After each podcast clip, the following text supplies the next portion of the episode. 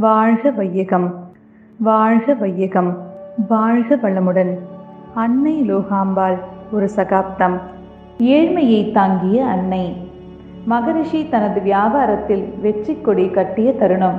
அது கூடுவாஞ்சேரியிலேயே முதல் பெரிய பணக்காரரானார். நல்ல வசதி பெரிய வீடு நிறைய நிலங்கள் சுமார் ஆயிரம் தறிகள் இரண்டு கார்கள். அன்றைய காலத்தில் இப்படி ஒரு சொகுசான வாழ்க்கை. ஆனாலும் இரண்டு அன்னைகளும் மகரிஷியும் ஒரு நாள் கூட அதை பெரிதுபடுத்தாமல் ஒரு துளி கர்வம் கொள்ளாமல் தன் குடும்ப நலனை விட ஊர் மக்கள் நலனே முக்கியம் என மனதில் கொண்டே வாழ்ந்து வந்தார்கள்.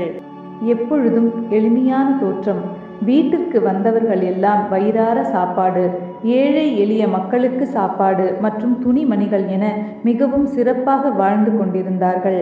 அப்படி வாழ்ந்த குடும்பத்திலும் இயற்கை தன் விளையாட்டை நிறுத்தவில்லை. வாழ்க்கையில் அனைவருக்கும் ஏற்றத்தாழ்வு வருவதுண்டு. அதற்கு அன்னையின் குடும்பமும் விதிவிலக்கல்ல. சில காரணங்களால் அவர்களின் தறிகளில் நெய்த லுங்கிகள் ஏற்றுமதியாகாமல் உள்நாட்டிலேயே தங்கிவிட்டது. அதை விற்று அனைத்து தொழிலாளர்களுக்கும் சம்பளம் கொடுக்க வேண்டும் என்ற நிலை. வியாபாரம் நஷ்டத்தில் மூழ்கியது. மகரிஷியும் இரண்டு அன்னைகளும் மனம் தளரவில்லை. நம்மை நம்பி இருக்கும் தொழிலாளர்களுக்கு சேர வேண்டிய தொகையை கொடுக்க வேண்டும் என நினைத்தார். அதற்காக அனைத்து சொத்துக்களையும் விற்று அவரவருக்கு சேர வேண்டிய பணத்தை கொடுத்து தொழிலாளர்களுக்கு எந்த சிரமமோ இடர்பாடுகளோ ஏற்படாமல் மகரிஷி காத்தார். இதற்கு அன்னைகள் இருவரும் பக்கபலமாக இருந்தனர். மந்தார இலை விற்று மாண்பை காத்த அன்னை. மகரிஷியின் நெருங்கிய நண்பர் ஒருவர் கடலூரில் இருந்தார். அவரை கடலூர் தாத்தா என்றே வீட்டில் உள்ளவர்கள் அழைப்பார்கள். அந்த காலத்தில் சாப்பிடுவதற்கு பெரும்பாலும் வாழை இலையே பயன்படுத்துவார்கள். வாழை இலை இல்லை என்றால் மந்தார இலையை பயன்படுத்துவார்கள். கடலூர் தாத்தா வந்தால் மகரிஷியிடம் உரையாடிவிட்டு உணவருந்தி விட்டுத்தான் செல்வார். அன்னைதான் சாப்பிடாமல் விடமாட்டார்களே. இரண்டு அன்னைகளும் கடலூர் தாத்தா அந்த மந்தார இலை எப்படி தைப்பது என்று சொல்லிக் கொடுத்தார்.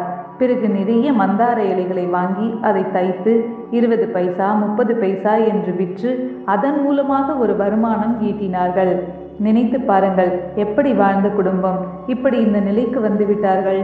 என்று ஊர் மக்களின் ஏளன பேச்சுக்களை கேட்டால் சாதாரணமான மனிதர்களால் அதை தாங்கிக் கொள்ள முடியாமல் வேறு ஏதாவது தவறான முடிவை எடுத்திருப்பார்கள். ஆனால் அன்னையோ அதற்கு எதிராக யார் என்னென்ன தூற்றினாலும் தனக்கு கவலை இல்லை. தாம் மீண்டும் எழுந்து வருவோம் என்ற தனது ஆணித்தனமான எண்ணத்திற்கு செயல் வடிவம் கொடுத்தார். மகரிஷியை ஆன்மீக பாதையில் இருந்து சிதறாமல் இருக்க எல்லா துன்பங்களையும் தானே ஏற்றுக்கொண்டு ஒரு சாதாரண மனிதராக இருந்தவரை உலகம் போற்றும் மா முனிவராக மகரிஷியாக உலகத்திற்கு அர்ப்பணித்த தியாகச் சுடரே அன்னை. அன்னையின் மனத்திடத்தையும் தன்னம்பிக்கையும் எடுத்துக்காட்ட இதைவிட வேறு என்ன உதாரணம் சொல்ல முடியும்? தரியை விட வேகமாக ஓடியது அன்னையின் கால்கள். மகரிஷி தனது வியாபாரத்தில் முன்னுக்கு வந்து கொண்டிருந்த காலம். குடுவாஞ்சேரியிலும் சுற்றியுள்ள கிராமங்களிலும் சுமார் ஆயிரம் தறிகள் இயங்கிக் கொண்டிருந்தன. எல்லாம் மகரிஷியின் கடின உழைப்பால் உருவான தறிகள். அன்னையர் இருவரும் குடும்ப பொறுப்புகளையும் சுமந்து கொண்டு மகரிஷிக்கு மிகவும் உறுதுணையாக இருந்தார்கள். அன்னை லோகாம்பாள் தறி நெய்தவர்களுக்கு நூல் வழங்குதல் நூலின் தரம் பார்த்து பிரித்து கொடுத்தல் நூலினை சரிபார்த்தல் என்று பலவாறாக தனது நிர்வாக திறமையை வெளிப்படுத்தி மகரிஷிக்கு உறுதுணையாக இருந்தார். அந்த சமயத்தில் தறியை விட வேகமாக ஓடியது அன்னையின் கால்கள். உழைப்பு உழைப்பு என்று பம்பரமாக சுழன்றது. மகரிஷி தபால் துறையில் வேலை பார்த்த அனுபவங்களின் மூலம் கடின உரை என்வலப் கவர் அஞ்சர் தலை ஸ்டாம்ப் ஒட்டுவதற்கு பசை ஆகியவைகளை வீட்டிலிருந்தே மகரிஷி செய்தார்.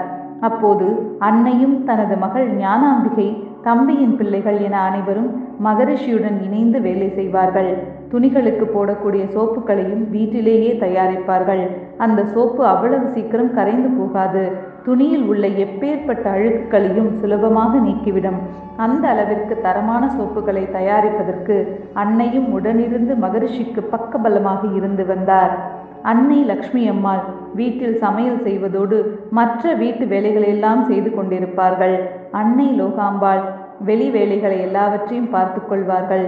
உறவினர்கள் வந்து தன் வீட்டில் நடக்கும் சுப நிகழ்ச்சிகளுக்கு அழைப்பு கொடுத்தால் அன்னை லோகாம்பாள் தன் வீட்டு விசேஷம் போல முன்னின்று வெற்றிகரமாக நிகழ்த்தி கொடுப்பார்கள். மாக்கோலமாய் விளைந்த மதி விருந்து. மகரிஷியின் உயரிய கருத்துக்களை மக்களுக்கு கொண்டு செல்ல வேண்டும் என்ற எண்ணம் அன்னையர் இருவருக்குமே வெகுவாக இருந்தது. அதிலும் அன்னி லோகாம்பாள் அவர்களுக்கு கொஞ்சம் அதிகமாகவே இருந்தது. அந்த காலத்தில் விளம்பரம் செய்வதற்கு போதிய வசதிகள் இல்லை என்பது நாம் அனைவரும் அறிந்ததே. புத்தகம் அச்சிட்டு அனைவருக்கும் வழங்குவதற்கான பொருளாதார வசதி இல்லை. ஆனாலும் அன்னிக்கு மகரிஷியின் ஆன்மீக கருத்துக்களை எப்படியாவது உலக மக்களிடம் கொண்டு செல்ல வேண்டும் என்ற எண்ணம் இருந்தது. இப்படி யோசித்து யோசித்து தன் வீட்டில் இருக்கும் ஏதாவது ஒரு எளிய பொருள் மூலமாக மகரிஷியின் கருத்துக்களை மக்களுக்கு தெரியப்படுத்த வேண்டுமென்று ஆராய்ந்து தினமும் வீட்டு வாயிலில் கோலம் போடுவதற்காக இருந்த கோலமாவு கண்ணில் பட அன்னைக்கு ஒரு புதுமையான யோசனை தோன்றியது. தினமும் காலையில் கோலம் போடும்போது மகரிஷியின் பொன்மொழிகளை கோலமாக இட்டால் தெருவில் வழியாக வருவோர் போவோர் அனைவரும் அதனை பார்த்து படித்து பயன் பெறுவார்கள் என்று முடிவு செய்தார். அடுத்த நாள் காலை முதல் தெருவில் மகரிஷியின் ஆன்மீக கருத்துக்களை அன்னையின் கோலமாக இட்டு மகரிஷியின் தூதுவராகவே செயல்பட்டார். கடமை அறவாழ்வின் நாட்டத்தே.